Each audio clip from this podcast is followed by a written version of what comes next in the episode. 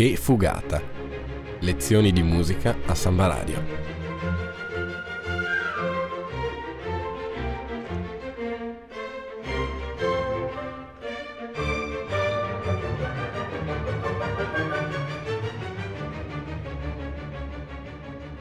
In studio Nicola Pifferi e Alessandro Arnoldo.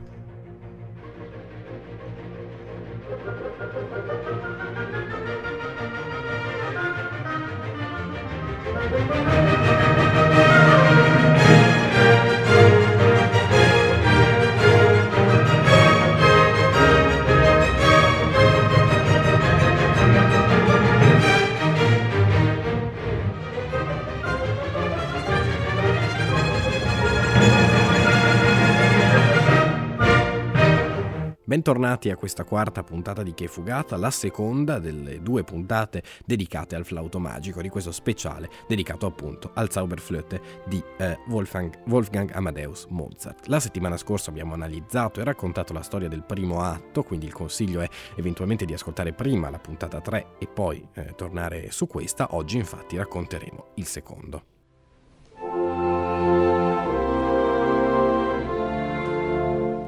Sarastro riunisce tutti i sacerdoti e propone che Tamino sia iniziato alla saggezza passando attraverso le prove rituali, anche a rischio della sua stessa morte.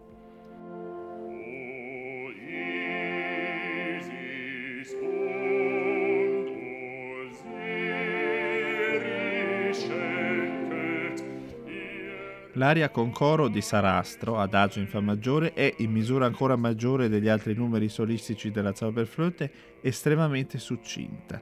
In realtà non si tratta neppure di un'aria in senso stretto, bensì di una sorta di arioso suddiviso in due strofe, la prima modulante a Do maggiore e la seconda invece a Fa maggiore.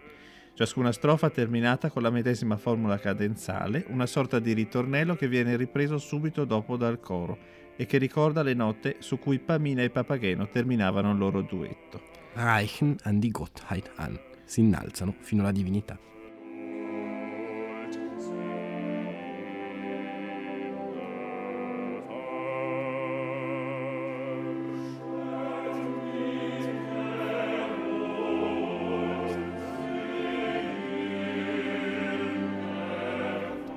Tamino e Papageno vengono introdotti. Tamino accetta la disfida, Papageno esita. La prima prova consiste nel rimanere in silenzio, quando appaiono le tre dame della regina della notte. Papageno fa fatica a trattenere la sua lingua, ma Tamino gli impedisce di parlare.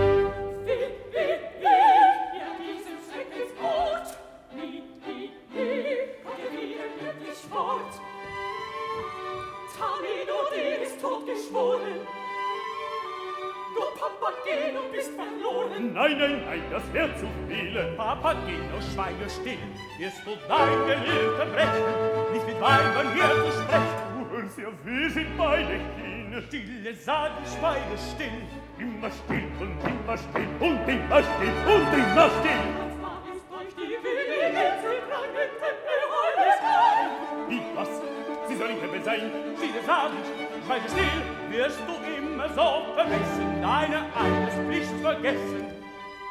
La prima sezione si apre con le tre inquietanti domande delle tre dame.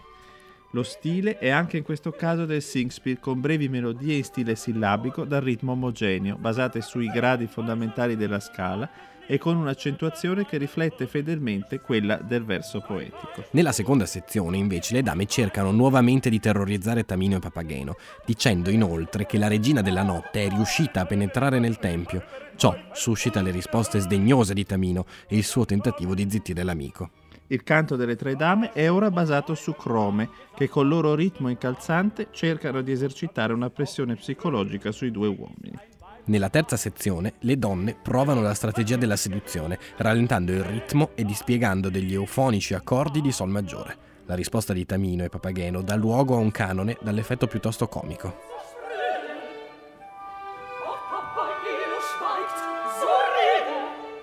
Ich möchte gerne wohl.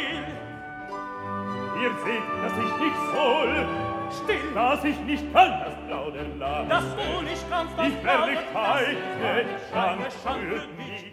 Nella quarta sezione, l'unica nella quale le cinque voci cantano assieme, le tre dame si danno per sconfitte e annunciano la ritirata. L'ultima sezione ha invece la funzione di coda, un coro di iniziati dietro le quinte ha scorto le donne e in un drammatico do minore grida che il tempio è stato violato.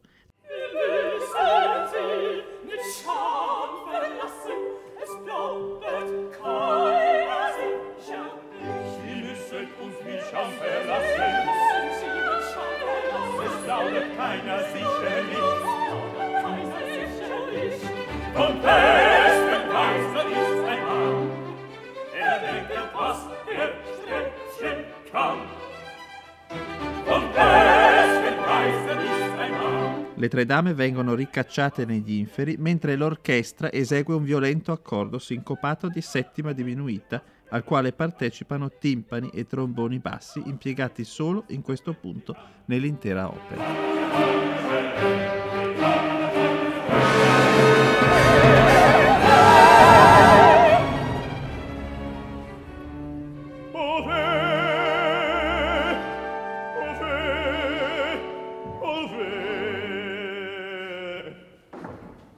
Monostatos scorge Pamina addormentata e quindi vorrebbe sedurla.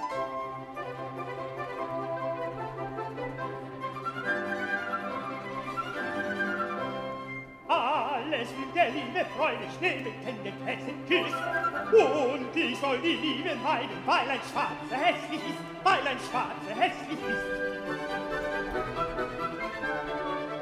ist Ist mir denn kein Herz gegeben Bin ich Fleisch und Blut Bin ich von Fleisch und Blut Immer ohne weiche Lieben Wäre gar nicht Hölle Glut Wäre gar nicht Hölle Glut Wäre gar nicht Hölle Glut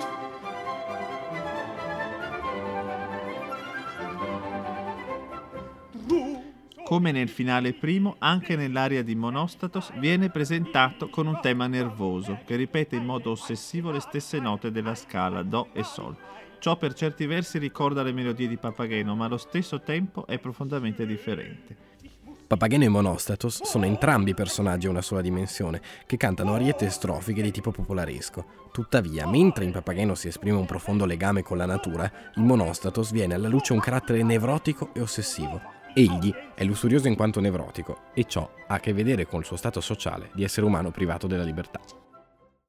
Ma proprio mentre Monostato sta cercando di sedurre Pamina, all'improvviso appare la regina della notte che per vendicarsi vuole persuadere la figlia a uccidere Sarastro e impedire quindi l'iniziazione di Tamina.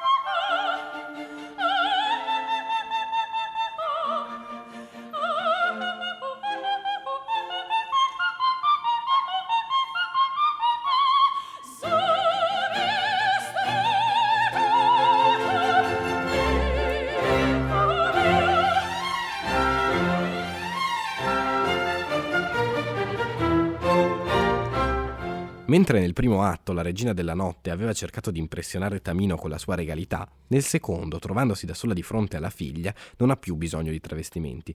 Gettata la maschera della madre pietosa, la sovrana lascia finalmente emergere liberamente il lato più profondo del suo carattere, quella sete di vendetta che la fa esplodere in una delle aree più famose della storia dell'opera europea. L'aria, allegro assai in re minore, è più breve di quella del lato primo e ha una forma irregolare che abbiamo già visto in altri numeri solistici della Zauberflotte, con due sezioni principali e l'assenza della ripresa, sostituita qui dalla citazione di poche battute della prima sezione.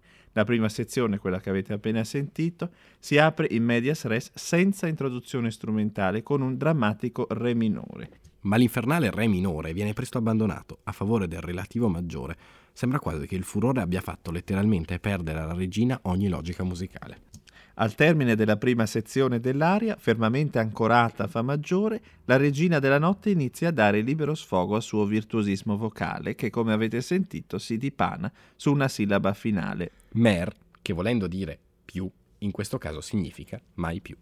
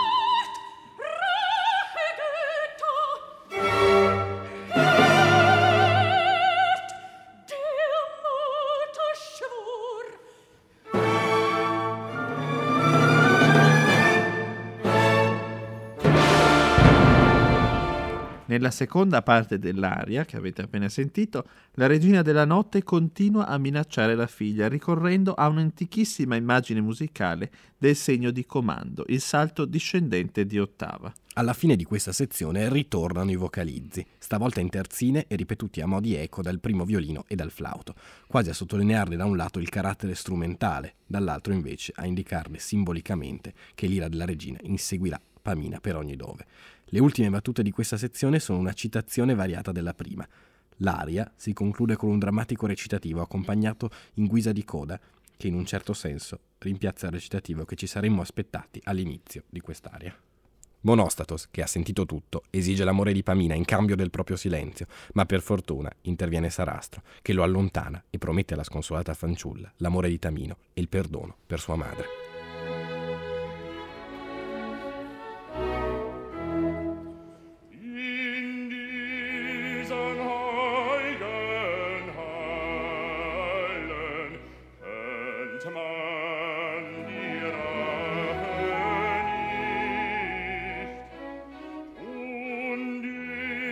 sein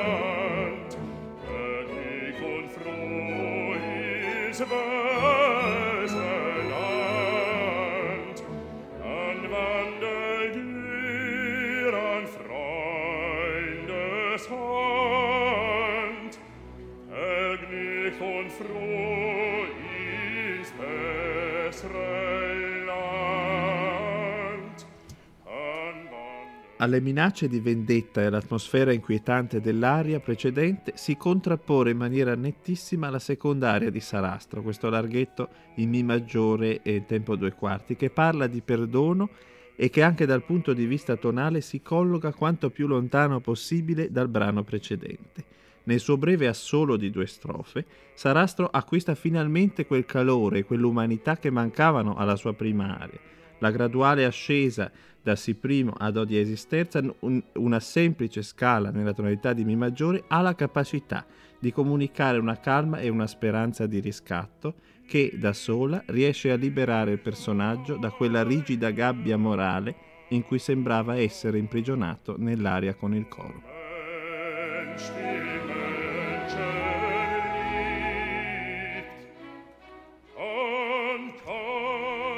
Tamino e Papageno sono ancora soli per la prova del silenzio. Appare però una vecchia. Papageno, di nuovo, non resiste alla tentazione di parlare ed è redarguito dai tre fanciulli.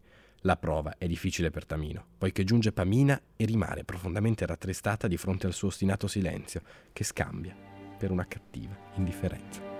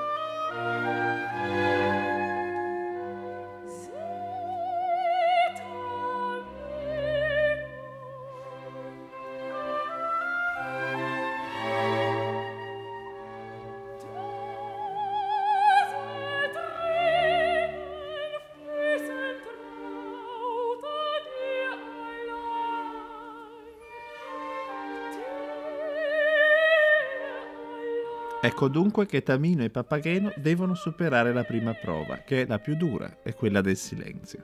Con il suo flauto Tamino ha involontariamente attirato Pamina, che tuttavia sprofonda ra- rapidamente dalla felicità di aver ritrovato la persona amata nella più nera disperazione. Tamino, infatti, la ignora e non le rivolge neppure una parola. Il dolore di Pamina si esprime in quello che è senza dubbio il momento più toccante dell'intera opera, un'aria bipartita in sol minore senza ripresa in un cullante ritmo di sei ottavi. La tonalità di sol minore ha un valore simbolico all'interno dell'opera, ma non solo, si pensi all'aria di Barbarina nelle nozze di Figaro, e comunque è legata alla perdita dell'amore. Nella stessa tonalità infatti Papageno manifesterà poche scene dopo l'intenzione di suicidarsi nel finale secondo. La prima sezione si conclude con un lungo ed espressivo melisma in Si bemolle maggiore, che se da un lato ci ricorda che Pamina è la figlia della regina della notte, le due donne sono le uniche a intonare melismi nell'opera, dall'altro segna anche una distanza nettissima dalla madre, dato il carattere eminentemente vocale della melodia e l'accento sulla parola Herz, cuore.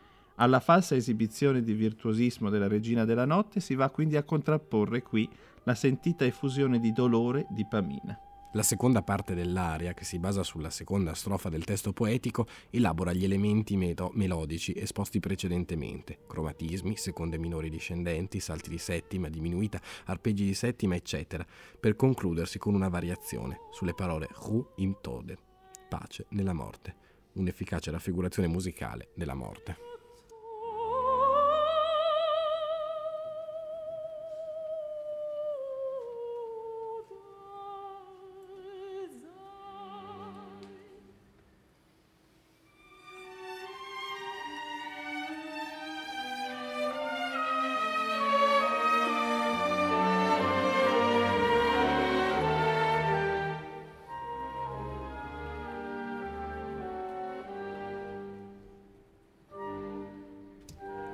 Sarastro fa incontrare Pamina e Tamino perché si dicano addio prima che il giovane affronti le prove più pericolose, mentre Papageno è lasciato a se stesso, non è stato all'altezza.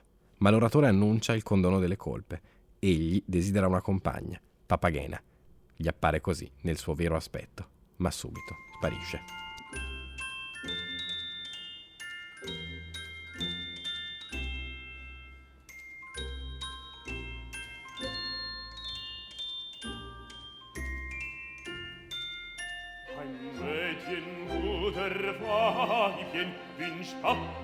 Geno sich, o so ein sanftes Mäugchen, wär's Unlichkeit für mich, wär's Seligkeit für mich, wär's Seligkeit für mich.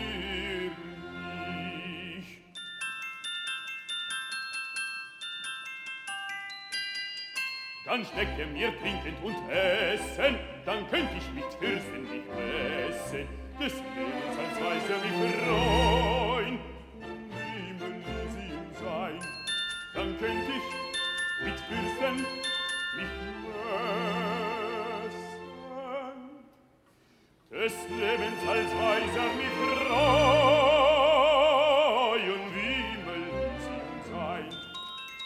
Poiché non ha rispettato l'ordine di tacere, Papageno è condannato a restare per sempre escluso dal circolo degli eletti, ma in cambio ha ricevuto del vino e ciò sembra renderlo molto felice.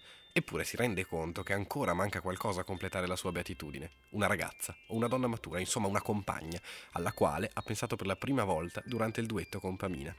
Papageno è un uomo pratico che non si perde in romanticherie, pertanto accompagna il suo canto con il Glockenspiel, evidentemente nella speranza che lo strumento magico possa aiutarlo a realizzare il suo desiderio. La sua allegra canzonetta d'amore è nella forma francese del couplet, frequente nel Singspiel tedesco grazie al suo legame con l'opera comique. L'aria è composta pertanto da due sezioni musicali contrastanti che vengono ripetute senza variazioni, ma con la parte del Glockenspiel progressivamente più virtuosistica. La prima sezione ha un saltellante ritmo di marcetta, andante in fa maggiore in due quarti, ed è introdotta da otto battute strumentali, orchestra e glockenspiel che ne anticipano il tema.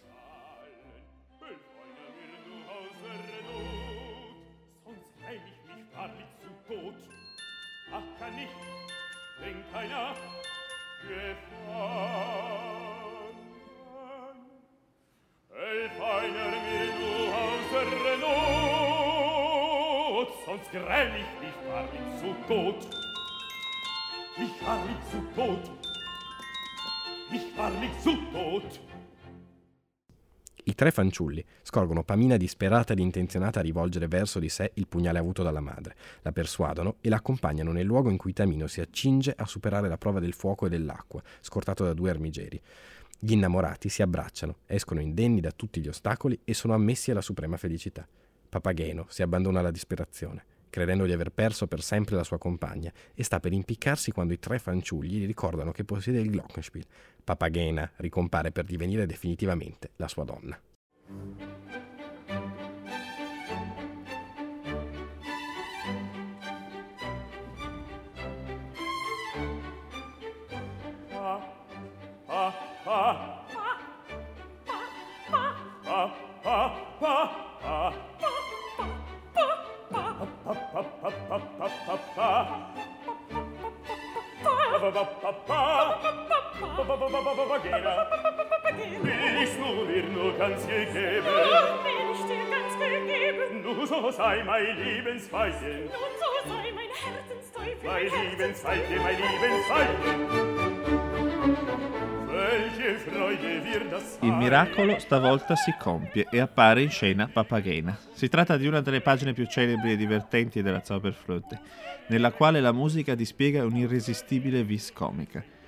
Lo stupore iniziale dei due personaggi che rimangono sbalorditi senza riuscire a parlare viene sottolineato da un motivo staccato e saltellante degli archi di otto battute, che forma un ritornello ripetuto altre due volte di seguito. A partire dalla seconda entrata, i cantanti iniziano a balbettare le prime sillabe del loro nome, pa, pa, pa, alternandosi e imitandosi ma con entrate sempre più rapide, fino ad arrivare a una raffica di crome ribattute, un vero scioglilingua o, se si preferisce, un assaggio di poesia dadaista, con più di un secolo d'anticipo. Poiché anche i figli avranno i nomi dei genitori e si prevede una prole assai numerosa, Papageno e Papagena continuano a sciorinare cascate di pa pa pa fino alla fine del pezzo. In uno dei passaggi musicalmente più divertenti, i violini rispondono all'elenco dei nuovi nati con delle scale ascendenti di croma in re maggiore, sempre uguali, che a noi ascoltatori del XXI secolo fanno pensare a una catena di montaggio.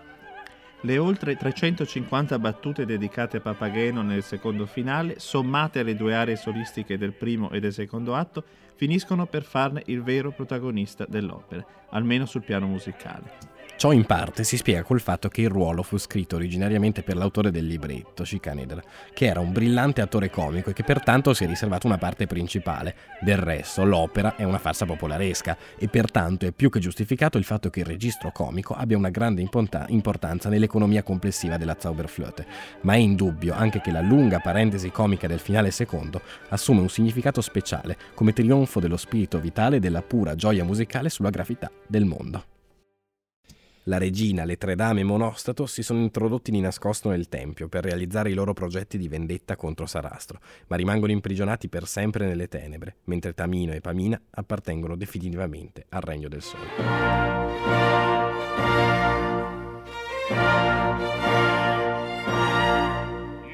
Strahlen der Sonne ertreiben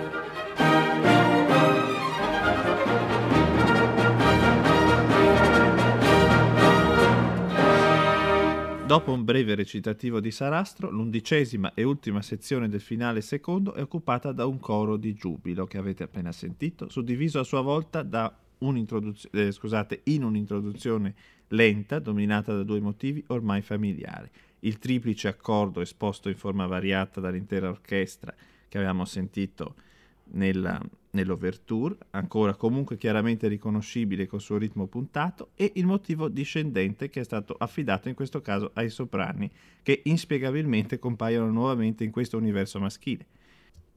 All'introduzione fa quindi seguito un veloce tema marziale, allegro in Mi bemolle maggiore, ecco la tonalità di nuovo, esposto dapprima dall'orchestra e quindi ripreso dal coro. La ripresa del motivo di marcia iniziale conclude solennemente l'atto in una radiosa affermazione del Mi bemolle maggiore con cui l'opera era stata iniziata. Si conclude quindi qui questa seconda puntata, appunto di due puntate di speciale per il flauto magico di Zauberflöte di Wolfgang Amadeus Mozart. Noi comunque torniamo la settimana prossima, cambieremo un po' epoca e cambieremo un po' eh, stile perché andremo a sentire Prokofiev con il suo Pierino il Lupo.